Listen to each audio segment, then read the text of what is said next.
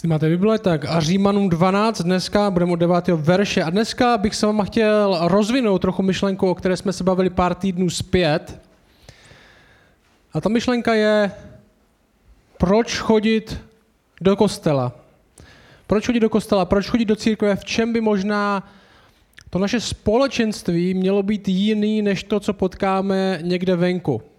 Jo, proč bychom, co je na tom kostele tak, že by tam někdo měl chodit? Protože chodit do kostela, když budeme upřímní, tak v České republice v 21. století se to už moc nenosí. A už to moc nenosí. Já když jsem vyrůstal, tak si pamatuju, že jediný můj zážitek z kostela, jsem vyrůstal v nevěřící rodině, bylo, když jsme byli na chalupě s babičkou a s dědečkem a občas jsme šli na takový kopec, kde byla hezká kaplička, vždycky zamčená. A babička vždycky říkala, podívej se klíčovou dírkou, jak to tam vypadá tak jsem se vždycky klíčovou, vždycky vás oslepí to zlato, že, který na vás a, se vrhne, ale to byla můj jediná zkušenost s kostelem. Kostel je místo, který, ve kterém nikdo není a když tam, když tam vstoupíte, tak že to smrdí jak na půdě. Je to takový zámek, že jo. Maximálně tam jdete s průvodcem, abyste viděli, jak to vypadá, ale je to místo, kde někdo možná kdysi žil, ale teďka už to je jenom na parádu.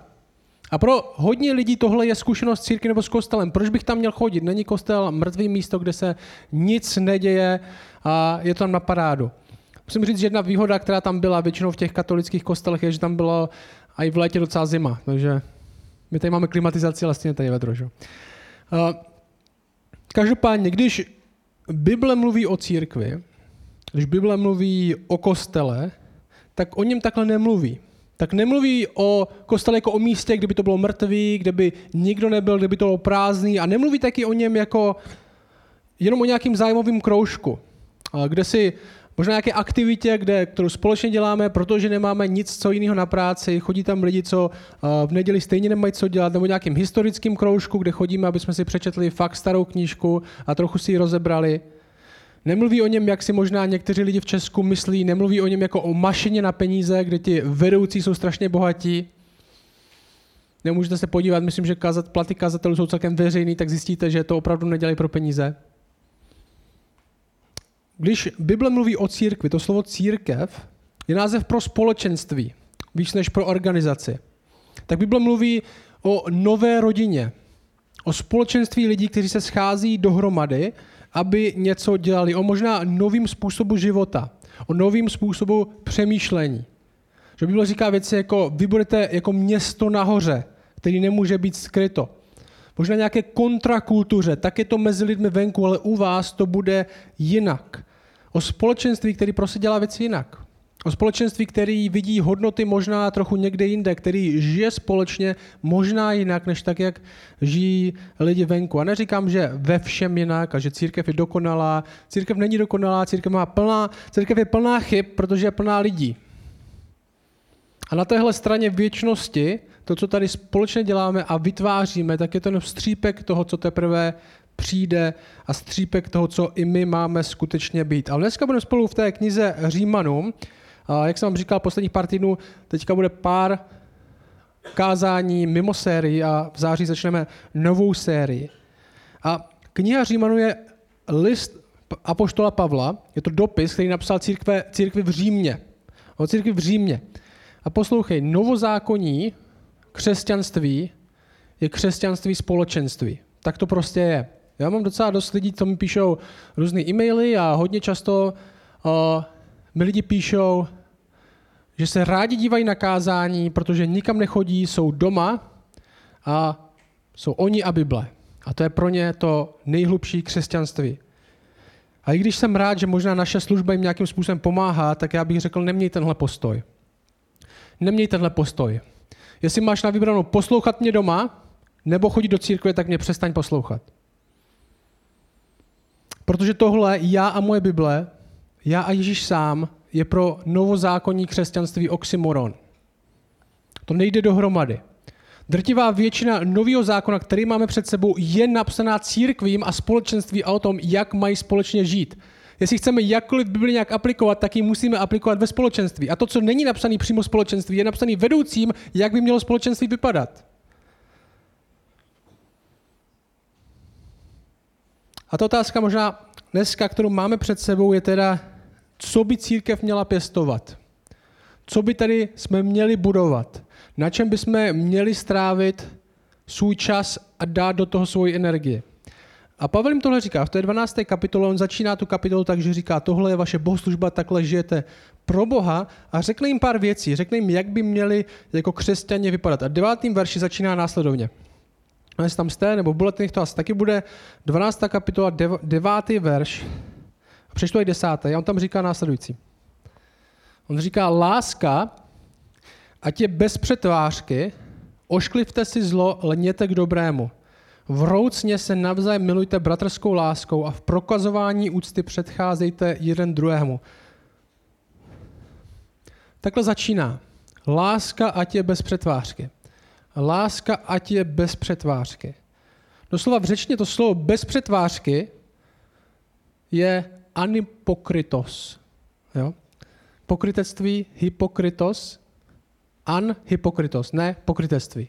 Láska, ať, nemá, ať není pokrytecká, doslovný překlad. Nejen na oko. Nejen protože bys to mělo. Nepředstíraně se milujte. A to je první věc, co bychom tady měli pěstovat a možná co Zajímavé, že všechny ty věci, co jim řekne, tak si lidi myslí o církvi, že jsou opak. Že první věc, možná ne možná první, ale jedna z věcí, co vám lidi řeknou o církvi, křesťané jsou pokryci. A Pavel jim říká, jestli chcete budovat zdravý společenství, jestli chcete budovat společenství církev, která bude jiná než svět, která bude skutečně následovat Krista, tak první věc je láska, ať není pokrytecká. A o takovou lásku, zvlášť dnes, když budeme budovat lásku, která není pokrytecká, která si na nic nehraje, která nepředstírá, tak budeme kontrakulturní. Budeme vypadat jinak, než jak vypadá svět. Protože o takovou lásku se dneska už moc neusiluje. Ve skutečnosti láska, tak jak ji definuje čím dál víc kultura kolem nás a svět je, že musíme předstírat, že všichni mají pravdu. Že jo? Jestli někdo muž a chce být žena, tak lásky plný mu není říct, že je muž, ale lásky plný je předstírat, že je žena. No a to je čím dál víc, že jo. Lásky plný není dneska říkat hříchu hřích, ale tvářit se tak, každý má svoji pravdu. Každý má svoji cestu. Vymýšlet možná v křesťanských kruzích interpretace Bible, který historicky nikdo neznal, aby seděli na to, aby jsme nikoho neurazili. A mít někoho rád, poslouchej, mít někoho rád je často říct něco, co ten člověk nechce slyšet. Mít někoho rád je někdy i riskovat, když se někdo urazí, tak to je. Že mít někoho rád není říct mu lež, jen aby se cítil dobře. Mějte se rádi skutečně, na nic si nehrajte, nebuďte pokryci. A být někoho rád takovou nepokryteckou láskou, znamená tohle. A můžete nad tím trochu přemýšlet. Jako křesťané chceme pěstovat lásku k druhým lidem, kde nepotřebujeme od ostatních něco získat nebo je nějak využít. Já řeknu to ještě jednou. Pěstem takovou lásku, kde nepotřebujeme od ostatních něco získat nebo je nějakým způsobem využít. Proč to říkám? Protože hodně vztahů, který máme kolem sebe, ať už to s lidmi, kteří nejsou věřící nebo i věřící, tak jsou často, co mi ten druhý může dát. Jo, budu se s ním zkamarádit. Proč? Protože možná tenhle člověk má vysoké postavení ve firmě a dostanu nějakou práci, nebo tenhle člověk bohatý a něco mi dá, nebo tohle mi to nějak, nebo je hezký a lidi si o mě budou myslet, že jsem cool, když jsem uh, ve společenství s takovým člověkem. Tahle rodina může na stejnou dovolenou jako já, takže si sedíme dobře. Díváme se na ostatní lidi. Já nemysl, neříkám jenom skrze tady tohle, ale i často, co mi ten člověk může nabídnout, co mi ten člověk může dát. A teďka, my jak se díváme na ostatní lidi, jako křesťani, nebo jak se snažíme a učíme se dívat na ostatní lidi, je, že ostatní lidi pro mě nejsou zdroj nějakého vlastního obohacení nebo posunu v životě a nepotřebuji proto nikým už manipulovat nebo vytvářet vztah jenom na základě tady toho. Jo, to neznamená, že nemůžeme být štědří s dalšíma lidma. Že si nemůžeme dávat dárky, že nemůžeme být štědří. Ale znamená to, že nemiluju teďka lidi pro to, co mi dají, ale miluju lidi pro ně. Nemiluji lidi pro to, co mi můžou dát, ale máme skutečně rád pro ně. A křesťani věří jedné takové základní věci, že jo? Křesťani věří, a možná to můžete teďka říct pro sebe vnitřně, jsem milován Jsem milován tak, že se neomlouvá, kdo jsem, ale všechna moje špína se ve skutečnosti dala na světlo. Že my věříme, že Ježíš Kristus na kříži, když vysí, tak to říká, tohle je za vás, tohle stojí váš hřích. Nejsi úžasný takový, jaký jsi. Ale Bůh tě miluje i tak. A my tak milujeme další lidi. Ne na základě toho, kdo jsou oni, ale na základě toho, že Bůh je přidal do rodiny, na základě toho, že Bůh miluje mě tak nezaslouženě, ne protože se na mě podíval a řekl si, tak toho musím milovat. Ale i když na mě nebylo nic milování hodného, Bůh se rozhodl milovat. A to je tím myšleno bratrskou láskou, co říká ten text. Jako sourozence, že, který jste si často, no vždycky, nevybrali. Pro ně. Ne kvůli tomu, jaký jsou, ale pro ně. A ten text taky říká, tohle je jeden k druhému. On říká, v tom, v tom, první, v tom devátém verši říká, nebo v tom desátém verši říká, v prokazování úcty předcházejte jeden druhého. Neboli to je váš závod. Jestli chcete v něčem závodit, tak v prokazování úcty. No, když půjdu tady třeba dolů a Tomáš mi otevře dveře, tak já hnedka předběhnu další dveře a otevřu jemu dveře, že jo, prokazování úcty. Předcházejte jeden druhému. Jestli něčem závodíte, tak v to, jak máte respekt sobě, jak prokazujete úctu k sobě. To je na váš závod. Jak si vážíte dalších lidí. Že on říká, prokaz, vroucně se navzájem milujte jako lásku bratrskou, jako sourozence, ne jako někoho, kdo to zasloužil, ale jako někdo, kdo byl dán. V prokazování úcty předcházejte jeden druhého. Milujeme v pravdě, ne v pokrytectví, nepředstíraně. Protože věříme, že falešná tolerance, která se teďka říká láska, jenom když budu ze vším souhlasit, nebudu mít na nic názor, budu všem žehnat, nik, nic jim neřeknu. Falešná tolerance nikoho nezachrání. Malá odbočka. Teďka se my děláme rozdíl. My děláme rozdíl mezi náma, mezi lidma, co jsou tady domácí, mezi doma a mezi světem. Že my společně se chceme v něčem učit, my společně chceme v něčem růst a naše zvěstování, naše zpráva pro svět není lepší chování, ale lepší spasitel. A hodně teďka lidí řeší, a teď co se hodně teďka řeší? Teďka se hodně řeší manželství pro všechny a tady tyhle věci a církev na to musí mít nějaký názor a, a jestli si přečtete nějaký internetový diskuze, tak zjistíte, jak jsou křesťané nejhorší. Uh, prostě parchanti, protože nesouhlasí s něčím a nevím, jestli vám na, na e-mail mě jo, chodí furt nějaké odkazy na to, abych podepsal nějakou petici, aby to neschválilo. My řešíme, jak to děláme my. Okay? My řešíme, jak to děláme my. Jestli si někdo chce říkat křesťan a být součástí kostela jinak, tak, řeš, tak to řešíme. Já vám řeknu můj osobní názor. Mně, jak se chovají nevěřící, je celkem jedno. Protože vím, že jenom protože změní chování, tak je to nezachrání.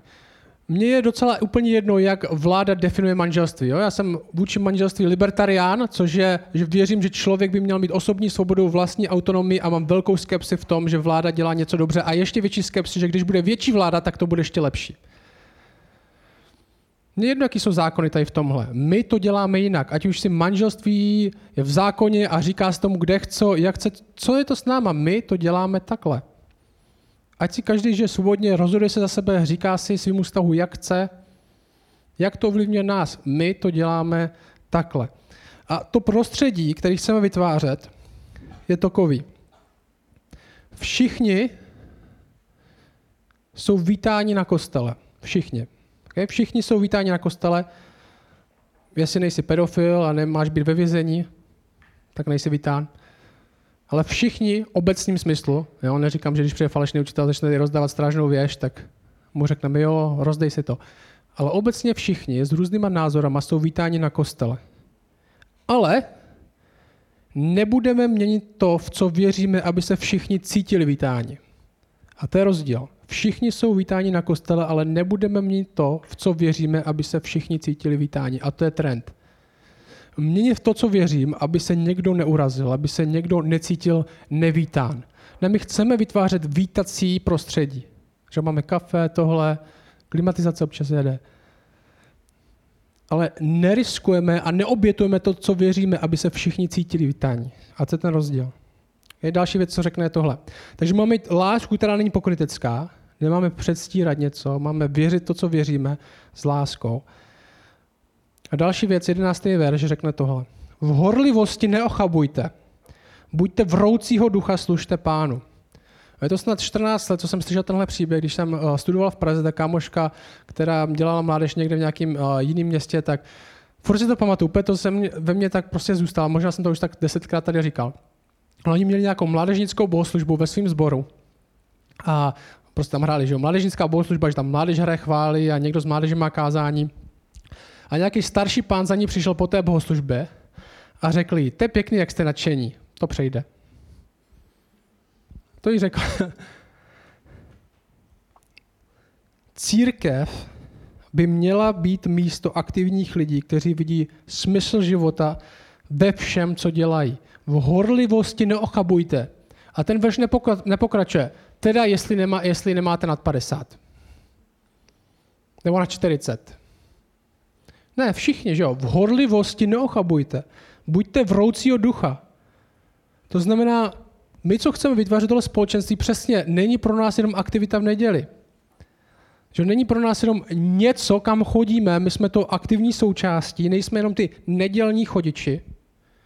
A většina lidí právě má představu církve jako nějakého pasivního společenství, kde se modlí někdo nějakou naučenou frázi, praktikuje nějaký mrtvý náboženství a je to tak všechno. Je to jenom takový malý přídavek do jeho života. Ale minule jsme se přesně o tomhle bavili, že církev má být společenství, kde lidi tvrdí, že v tomhle životě je pro co žít. Že v tomhle životě, nejen v neděli, kde si něco poslechnou, ale v tomhle životě v práci, když jsou na směně dokonce, když vychovávají svoje děti, to, jak mluví se svou manželkou, tak je pro co žít, je v čem růst, je co budovat. Jestli jsou skupina pasivních lidí, tak co to říká o jejich víře? A my tohle všechno, co známe, tak my aplikujeme na svoji práci. Aplikuje to na to, jak tohle společenství budujeme. Tím, že jsme aktivní a podílíme se tady. Tohle je pro nás místo, tohle je naše místo, že jo?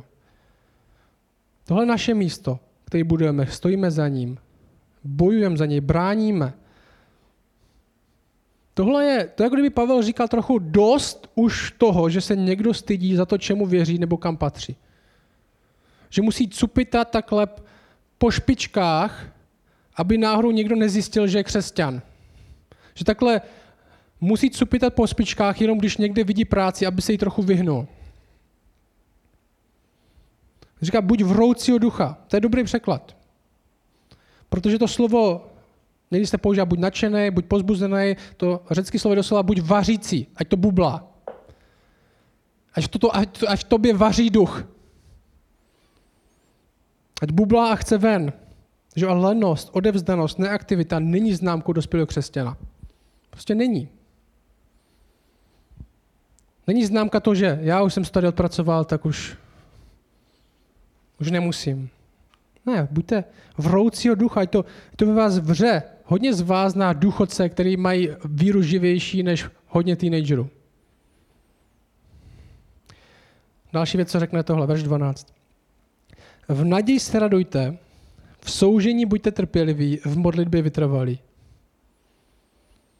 Církev by měla, místo, byl, měla být místem, kde se radujeme, jsme trpěliví a vytrvalí, i když nám všechno okolo říká, že bychom být neměli. To znamená tohle, to znamená, nevzdáváme se. Nevzdáváme se. I když to okolí neschvaluje. I když je nás málo. I když kvůli tomu máme problémy. I když kvůli tomu čelíme posměchu. A poslouchej, Pavel tohle píše do církve do Říma. Jo, Řím v té době nebyl žádný velký katolický město, kde bylo tisíc zborů, tam byl jeden zbor. Byl tam taky císař Nero, který měl takovou zálibu v tom všechno svádět na křesťany. Dokonce historie tvrdí, že Nero tam zapal Řím sám a všechno pak svalil na křesťany a ty tam masově pak začali popravovat. A v té době nejenom císař svaloval všechno na křesťany, ale celá společnost svalovala všechno na křesťany. Proč? Protože celá společnost byla založena na tom, že se modlí k tím určitým bohům. Že oni měli takový velmi náboženský systém, měli tam různý bohy pro všechno možné, válku, porodnost, tohle. A když se vám nedařilo, když se vám nedařila ve válce, tak kdo za to může? Křesťani, protože křesťani se nemodlí k těmhle našim bohům. Oni, oni že ho handicapují naší bohoslužbu a proto se nám nedaří. Když uh, nerostla dost kukuřice nebo něco, když, nerostla, když, nerost, když dost nerostlo, kdo za to může? Křesťani. Když nepršelo, křesťani za to mohli.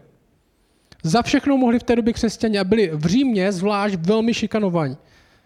Protože neuctívají stejný bohy jako my a kvůli tomu se nám daří špatně. Tihle křesťani nežijí jako my.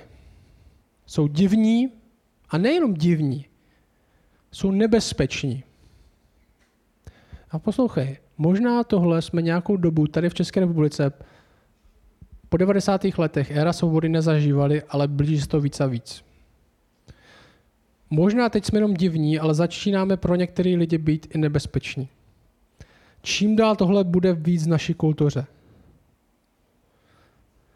Že to, jak vidíme svět, bude ubližovat dalším lidem a budeme viděni jako nebezpeční lidi.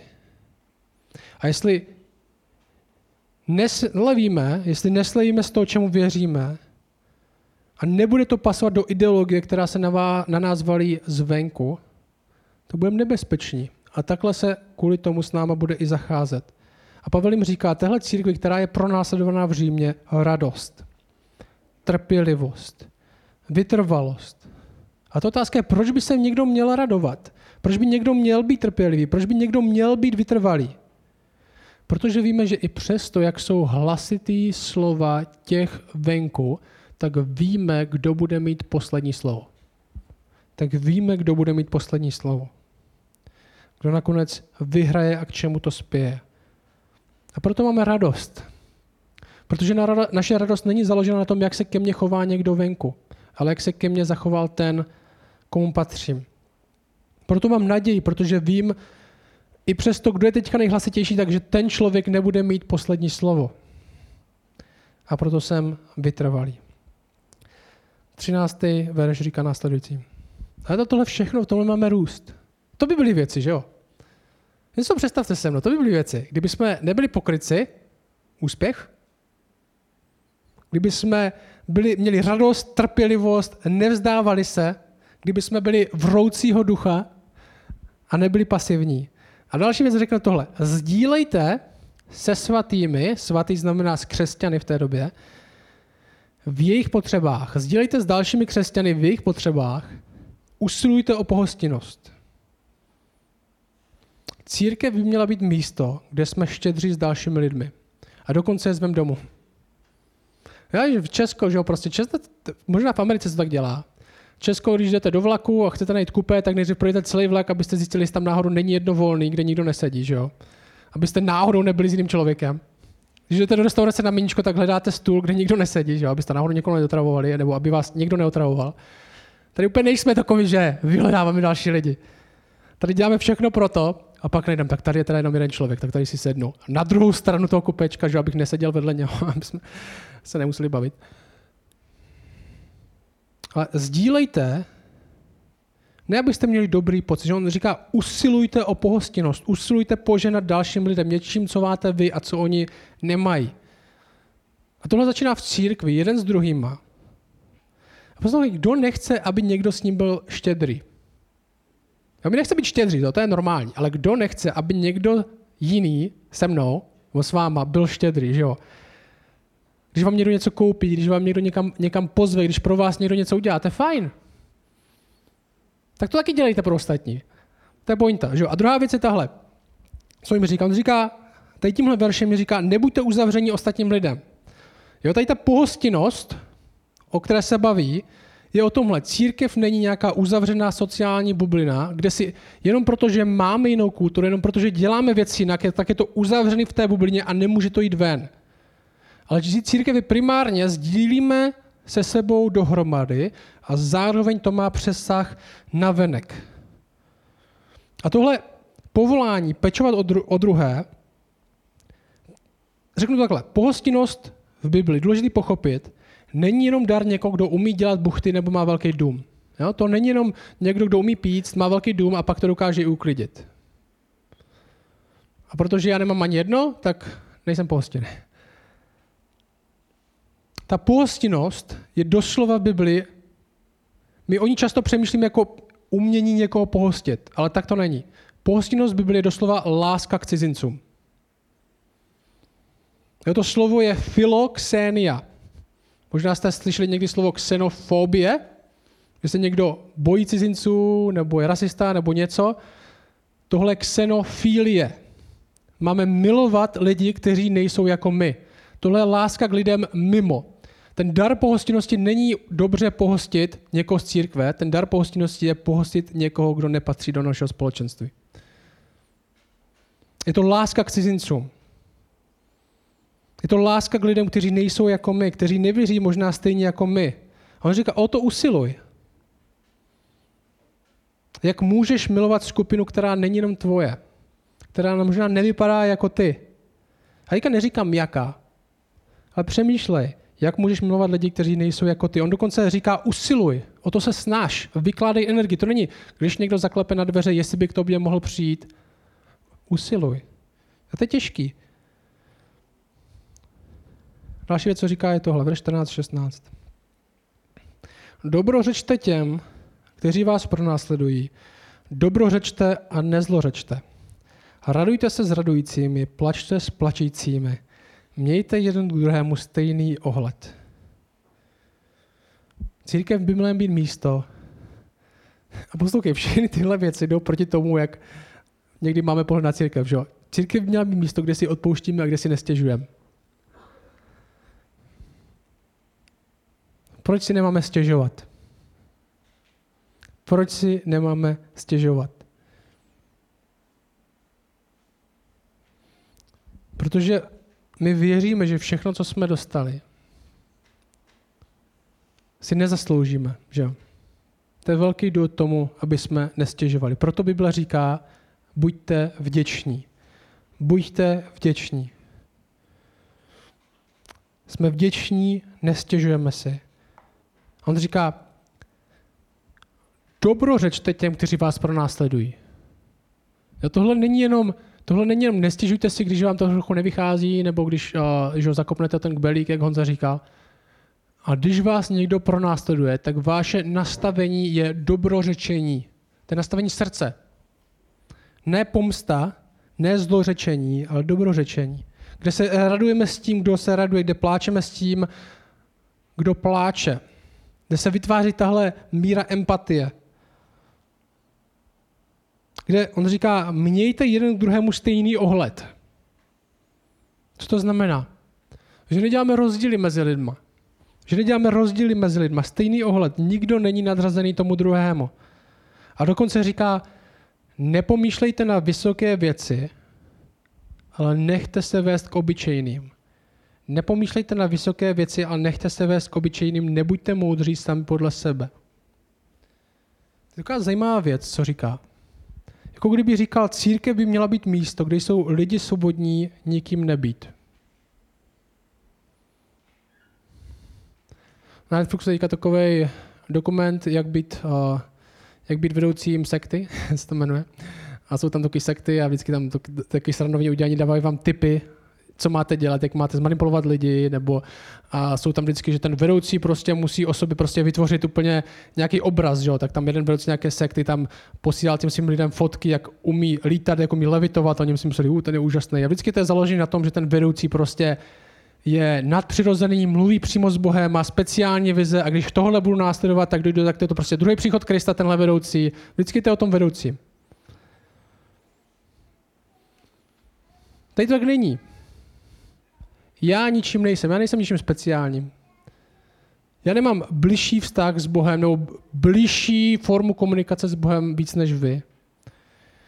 Lidi, co mě znají líp, ví, že na mě není speciálního. A tenhle život nám, tenhle život není tak o tom, kým se staneš. Není tak moc o tvé slávě.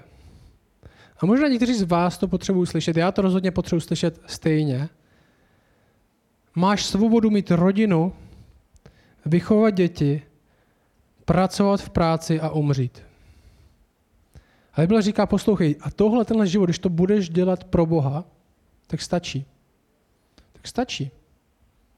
A tahle, tahle honba musí mít moc, peníze, bohatství, kariéru, uznání, postavení.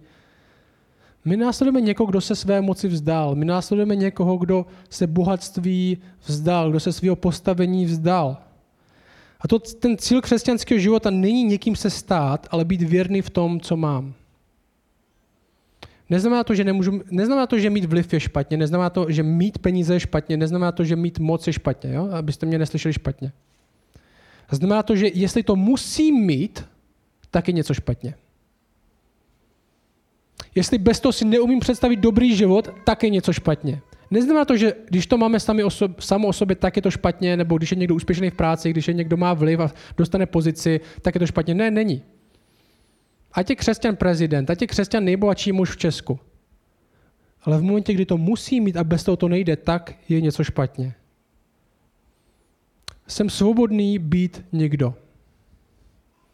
Nebýt superstar, nebýt známý. Všichni jsme na stejné lodi hříšníci, ze kterými Bůh měl milost. Ten text pokračuje takhle. Představte, představte si znovu, že by tohle jsme budovali. Tyhle verše vytiskli velkým na zdi. A vždycky jsme se na ně podívali a dneska tohle, dneska nebudu pokrytec aspoň. Verš 17. Nikomu neodplácejte zlým za zlé. Přede všemi lidmi mějte na mysli ušlechtilé věci. Je-li možno, pokud to záleží na vás, mějte pokoj se všemi lidmi. Nemstěte se sami milovaní, nýbrž dejte místo božímu hněvu, nebo je napsáno, mně patří pomsta, já odplatím pravý pán.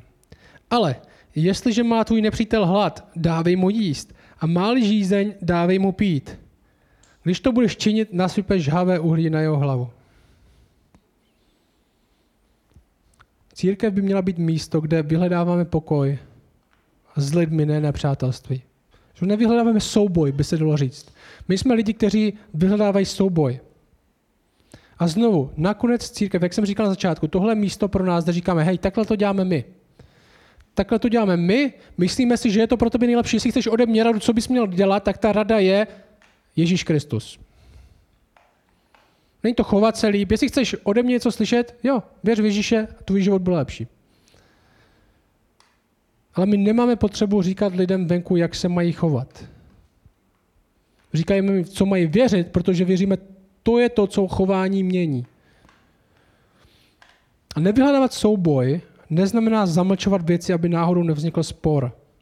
Ale co říká Pavel? Je-li to možno, pokud to záleží na vás, máme pokoj se všemi lidmi, hledáme, co bude vést k pokoji, ne ke sváru.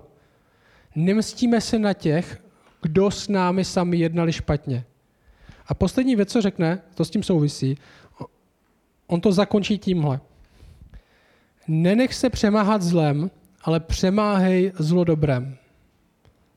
Protože ta fundamentální věc, které věříme, je tahle. Dobro je lepší než zlo. A možná to očividný, ale dobro je lepší než zlo. Možná by s tím hodně i lidí souhlasil, že jo, je nevěřících, i když neví proč. My věříme, že jsme na straně dobra. A poslouchej, to není nějaký povýšenecký, to není žádná povýšenecká víra. My v to věříme proč? Ne nutně, protože jsme sami dobří. Ale chceme žít pro Boha, o kterým věříme, že je jediný dobrý. A být na jeho straně je věřit pravdě, ne lži. My věříme, že on bude mít poslední slovo, že dobro vyhraje, zlo bude vyhlazeno. A zlo nikdy není odpověď na řešení problému. Dělat věci jinak, než jak by je dělal Bůh, není nikdy způsob, jak vyřešíme problém. My nebudeme zlu sloužit, nebudeme s ním ani flirtovat. A všimni si, tohle je aktivní postoj znovu k životu. Nejenom nenechej se přemáhat. Ano, ale není to jenom ustoj to, ale naopak, ty přemáhej. Otoč to na druhou stranu. Bojuj na zpátek. Postav se proti tomu. Proč? Protože to je, jak Kristus vyhrává dobrem. Že když se podíváme na všechny ty věci, ve, kterým bysme, ve kterých bychom měli růst, tak nás to vede zpátky ke Kristu, tak nás to vede zpátky k Ježíši. Proč? Protože Kristus miloval bez, pre, bez přetvářky. Že jo? Kristus jenom nepřišel lidem, řekl jim věci, které chtěli slyšet, aby se náhodou někdo neurazil. Ne, Ježíš na Ježíši bylo něco zajímavého. Na něm byla největší něžnost na jednu stranu, že k němu ženy, děti chodili, viděli v něm bezpečné místo, ale zároveň tam byla i tvrdost s pokrytcema. Tvrdost s lidmi, kteří si myslí, že už ví, ale ještě neviděli tak, jak mají. A byl jak hradbou, tak přístavem. A zajímavá věc. Kristus miluje bez přetvářky. Kristus miluje ne tak, aby od někoho něco získal, co by neměl, ale sám sebe byl říká, se vydal. Za lidi, co nemají co nabídnout. Kristus nebyl pasivní náboženský člověk, že jo? Nebylo to, že párkrát chodil do synagogy a občas tam něco v neděli řekl. Kristus vytrval, že jo? Kristus nezemřel jenom za přátelé, ale i za nepřátelé. Nejenom za lidi, který znal dobře, ale za lidi, kteří s ním vůbec nikdy nebyli. Kristus se vzdal pozice, kterou měl na trůnu, na kterým seděl a přijal místo otroka. Kristus přemáhá zlo dobrem. A tohle všechno, jak se bychom pochopili, proč tady tohle všechno je a proč bychom v tom měli růst. Tak jsem říkal tohle podobenství asi několikrát. Ale řekněme, že bych já chtěl někoho poznat. Řekněme, že já bych chtěl někoho poznat nějakou osobu. No, řekněme třeba Davida, tady sedí, tak ho využiju. Jak nejlíp poznat Davida? Tak, můžete začít tím, že se s ním budete bavit. No, že se s ním začnete bavit a do rozhovoru on vám něco řekne o sobě. Jak ho ještě můžu líp poznat? Co kdybych strávil následující měsíc tím, že bych dělal všechno, co David dělá? Stal bych mu za zadkem. A řekl bych mu, tvář, že tvář se, že tady nejsem. Já možná David by to nechtěl, protože bych poznal jeho jako stinný stránky, že jo, prostě to je, kdo by chtěl, aby nás někdo viděl furt. Ale zjistil bych, že třeba nemá řidičák, že všude musí chodit pěšky, jezdit na kole nebo jezdit vlakem. Tak bych možná zažil, jaký je to David být tenhle rok. Zjistil bych, jaký má dům v Praze, nebo to, co děje, jaký má vztah se svýma rodičema, jak se k ním chová, zjistil bych, jaký má vztah se svým bráchou, zjistil bych, co dělá, prostě, co dělá v noci. A co kdybych šel ještě dál a snažil se dělat všechny ty věci, co dělá on? Řeknu vám, za měsíc byste si byli dost jistí, že znáte Davida o dost líp. A tyhle věci, které tady máme napsané, milujte bez přetvářky, milujte tak, abyste od ostatních nezískali něco, co by vám mohli dát, ale pro ně samotný. Milujte i lidi, kteří nesouhlasí s váma, nejsou stejní jako vy. Vzdejte se pozice, kterou máte. Přemáhajte zlo dobrem je způsob, jak poznat Ježíše Krista. Je způsob, jak poznat Boha víc. Je to jako kdyby jsme možná vystoupili z toho našeho života, vystoupili z toho, jak nám okolí říká, že se máme chovat a následovali Krista, dělali to, co dělá On. Každý den, měsíc, rok ho následovali, byli jeho stínem. A viděli jsme víc, jaký to je milovat jako Kristus. Takhle. Protože milovat někoho bez toho, aniž bych něco dostal zpět, často bolí. Protože lidi takhle nemilují, že? tak jsme ublíženi a místo, aby jsme se pomstili, místo, aby jsme to vrátili, tak to musíme absorbovat. A to něco stojí. A začneme trochu víc vidět, aspoň střípek toho, takhle Bůh miluje lidi. Oni mu nemají co dát, oni mu spílali na kříži, řekl, smáli se mu a on říkal, co odpustím, neboť nevědí, co dělají. Když začneme takhle následovat Krista, tak to znamená být na místech, kde je. A to je trpělivost, to je vytrvalost, to je radost, to je milovat bez, bez přetvářky. To je milovat v utrpení. To je vzdát se věcí, na kterých si myslím, že mám nárok. To je způsob, jak ho následujeme. To nakonec nejenom, že jsme morálnější lidé, nejenom, aby jsme si řekli, tak to jsme teda moc lepší než ty lidi ostatní, podívejte se, jak my se chováme. Ne, tohle chování, chování není konec sám v sobě. My se chováme, aby jsme znali. My, jsme, my se chováme, aby jsme zažili. My se chováme, aby jsme zažili víc Boha, aby jsme zažili víc Krista, aby jsme viděli, jaký to je být jako On, takže ho následujeme na místech tam, kde On sám je. A to je ten důvod, proč jim tohle Pavel všechno říká. Proto v těch verších, který začíná ta 12. kapitola, on říká, vybízám teda bratři, skrze milosrdenství Boží, abyste vydali svá těla v obeď živou, svatou, příjemnou Bohu. To je vaše rozumná služba Bohu. Nepřipodobnějte se tomuto věku, nýbrž proměňujte se obnovou své mysli, abyste mohli zkoumat, co je boží vůle, co je dobré, přijatelné a dokonalé. A pak jim řekne, a takhle to vypadá. A takhle to vypadá. To jsou ty věci. A ta naše modlitba dneska a ta naše aplikace je možná něco z těch věcí Láska bez, přetvářky, ta vroucnost, ta horlivost, ta naděje, ta radost, možná to nepřemýšlení nad vysokýma věcma. Možná je to něco, o čem musíte víc tam týden přemýšlet. Možná jsou to věci, ve kterých víc následujete sebe než Krista. Možná znáte strašně sebe, ale neznáte ho tak moc. A možná to jsou věci, ve kterých byste měli změnit trochu orientaci. A přemýšlet o něm. Ne, abyste byli lepší, morálnější lidi, ale abyste prostě poznali toho, koho milujete víc.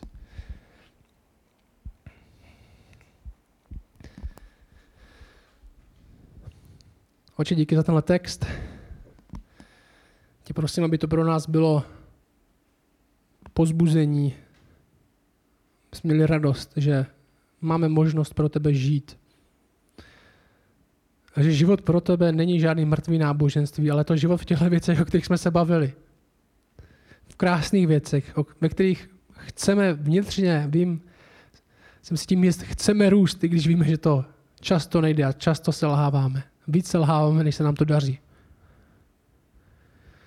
Tě prosím, aby jsme možná dneska zacítili svobodu v to, že ty nás miluješ ne protože v tomhle jsme dokonalí, ale přesto, že nejsme a zároveň nás pozbuzuješ, aby jsme v tom rostli. Tak ti prosím za následující týden, aby to byl čas, kde tyhle věci máme před sebou. Ať už vědomě, podvědomě. A zažili, jak je sladký být tobě blíž. Amen.